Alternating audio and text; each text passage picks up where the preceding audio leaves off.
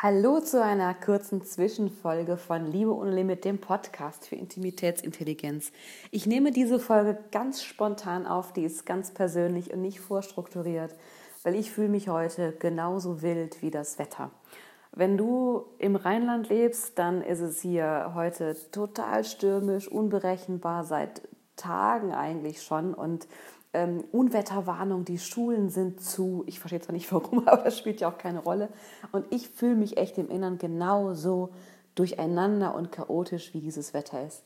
Und was ich merke, und ich zeige mich hier sehr verletzlich, ist, dass immer dann, wenn es mir nicht gut geht, ähm, ich habe heute einen Tag, an dem ich mich körperlich schlecht fühle, meine Tochter hat keinen Mittagsschlaf oder ganz schlecht Mittagsschlaf gemacht. Das hat nicht nur meine Zeitplanung komplett gekillt, äh, es macht natürlich auch das Kind irgendwie aufgewühlt.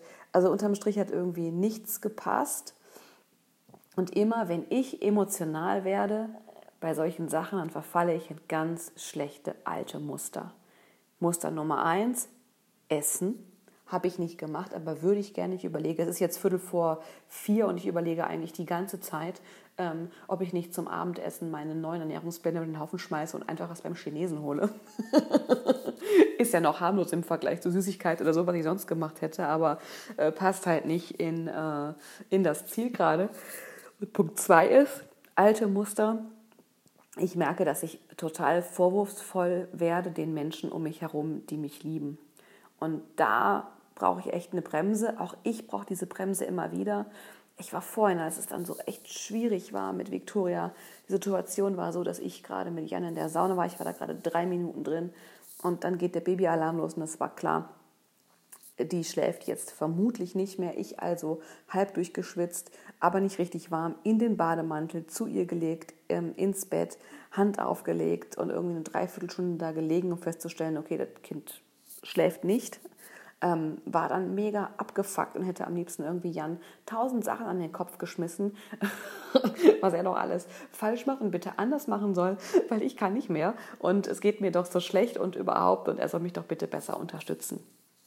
Und das ist so wichtig, Mädels, dass wir diese, diese emotionalen Trigger, diese Auslöser für unsere alten Muster, ja, also schlecht essen und ähm, Vorwürfe machen sind alte Muster bei mir. Es ist so wichtig, dass wir diese Trigger für diese alten Muster erkennen und kennenlernen, gut im Blick behalten, damit wir eine Chance haben, da anders zu reagieren.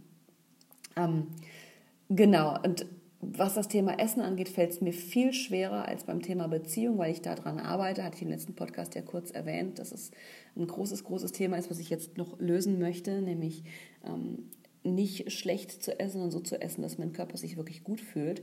Und bei der Beziehung fällt es mir etwas einfacher. Der Punkt ist, solche Tage gibt's.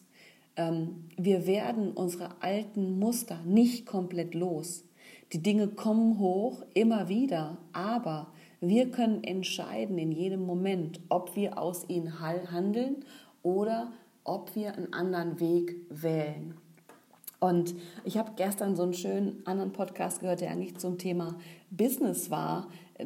Da hat der Typ aber ein Prinzip dargestellt oder ein Prinzip weitergegeben, was ich sehr, sehr schön und passend fand, auch für das Thema.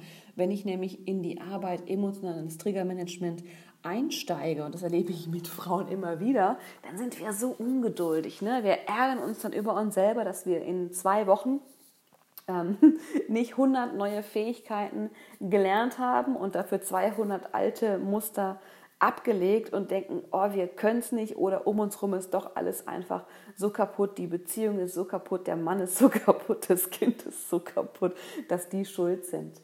Und ich mache diese Arbeit jetzt schon wirklich lange, Boah, wir haben 2022 schon, also sind schon an die zehn Jahre.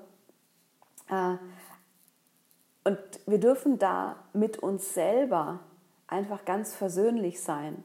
Wir müssen dranbleiben. Ne? Wenn ich mir angucke, dass ich mit der Beziehung so weit gekommen bin, dass ich fast gar nicht mehr aus meinen emotionalen Triggern heraus reagiere und Vorwürfe mache oder unfair werde. Ähm, ich habe das gelernt. Da kann ich, also ich habe das geübt. Beim Thema Ernährung habe ich immer eigentlich relativ schnell aufgegeben. Deswegen ist das viel schwerer für mich. Und ich darf da auch sehen, dass ich da mit meinen Triggern noch ein bisschen was zu verhandeln habe, bis ich mit denen besser umgehen kann und mich das innerlich nicht mehr so stark betrifft. Ja, ich das loslassen kann. Ich sitze jetzt hier seit schon bestimmt zwei Stunden und hadere innerlich mit, was ich ins essen könnte, um das alles zu unterdrücken. Dieses Gefühl von Chaos und aufgewühlt sein wie das Wetter. Und es gibt einen Prozess, den ich den Frauen immer gerne weitergebe, der passiert, wenn du deine emotionalen Trigger bearbeitest. Es ist ganz, ganz lange so, also ich sag mal, je nachdem wie intensiv man arbeitet, ein paar Monate so, dass man erstmal lernen muss, seine Trigger zu erkennen und die schlechten Verhaltensweisen. Also man, ich mache jetzt mal ein Beispiel an mir. Ich habe lange Vorwürfe gemacht und den anderen beschuldigt und Jan die schon hat alles gegeben und habe hinterher gemerkt, oh, jetzt habe ich es gemacht. Und das ist eigentlich die schwierigste Phase. Ähm, dieser ganze Prozess, der hat insgesamt drei Phasen. Das ist also Phase 1. Ich merke meine emotionalen Trigger, nachdem ich aus ihnen agiert habe, also nachdem es eigentlich zu spät ist. Die ist echt hart, weil man sich da sehr stark verurteilt, weil man handelt ja falsch und hat Angst, dass man mit diesem Verhalten das bisschen, was man auch hat an Beziehungen, noch weiter kaputt macht. Entspannt euch, passiert nicht. Dann kommt Phase 2 und ähm, da merkst du währenddessen, es passiert, also du merkst, fuck, ich mache Vorwürfe, äh, ich handle aus dem und dem heraus, aber du kannst es nicht stoppen.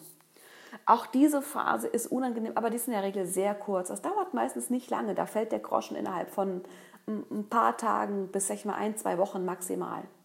Und dann kommt Phase 3 und da passiert was ganz Magisches. Und das ist für mich so wie an, einem, ja, an so einem magischen Tor stehen ähm, du merkst, hm, jetzt gleich, so wie ich heute, würde ich eigentlich so reagieren. Ich habe vorhin gemerkt, hm, ich bin kurz davor, Vorwürfe zu machen.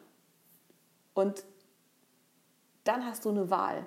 Wenn du es in diesem Moment merkst, in Phase 3, wenn du es merkst, bevor du es machst, wenn du diesen Moment erwischt, diesen magischen Moment, dann wird es echt absolut gigantisch gut, weil dann hast du eine Wahl zu entscheiden, nutze ich das alte Verhalten oder nutze ich eins meiner neuen Verhaltensweisen, die ich gelernt habe. Und ich habe das heute gemacht.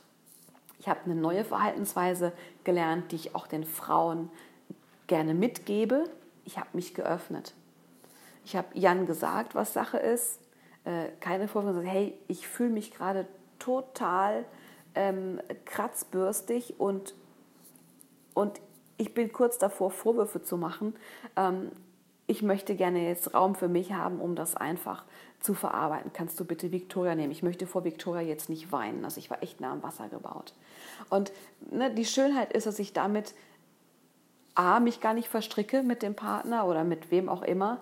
Ähm, und B, ich erlaube mir, dass ich jetzt schwach bin und dass ich jetzt Raum brauche und bitte um Hilfe. Und Mädels, ihr könnt euch sicher sein, Männer lieben es, um Hilfe gebeten zu werden, weil dann können die stark für uns sein. Das ist für die ganz, ganz toll. Es ist nur für uns unheimlich hart, diese Schwäche in dem Moment zuzulassen. Alles, was wir machen, wenn wir Vorwürfe machen und diese ganzes Aufgewühltsein ins Außen projizieren, ist zu vermeiden, zu fühlen, was wirklich los ist.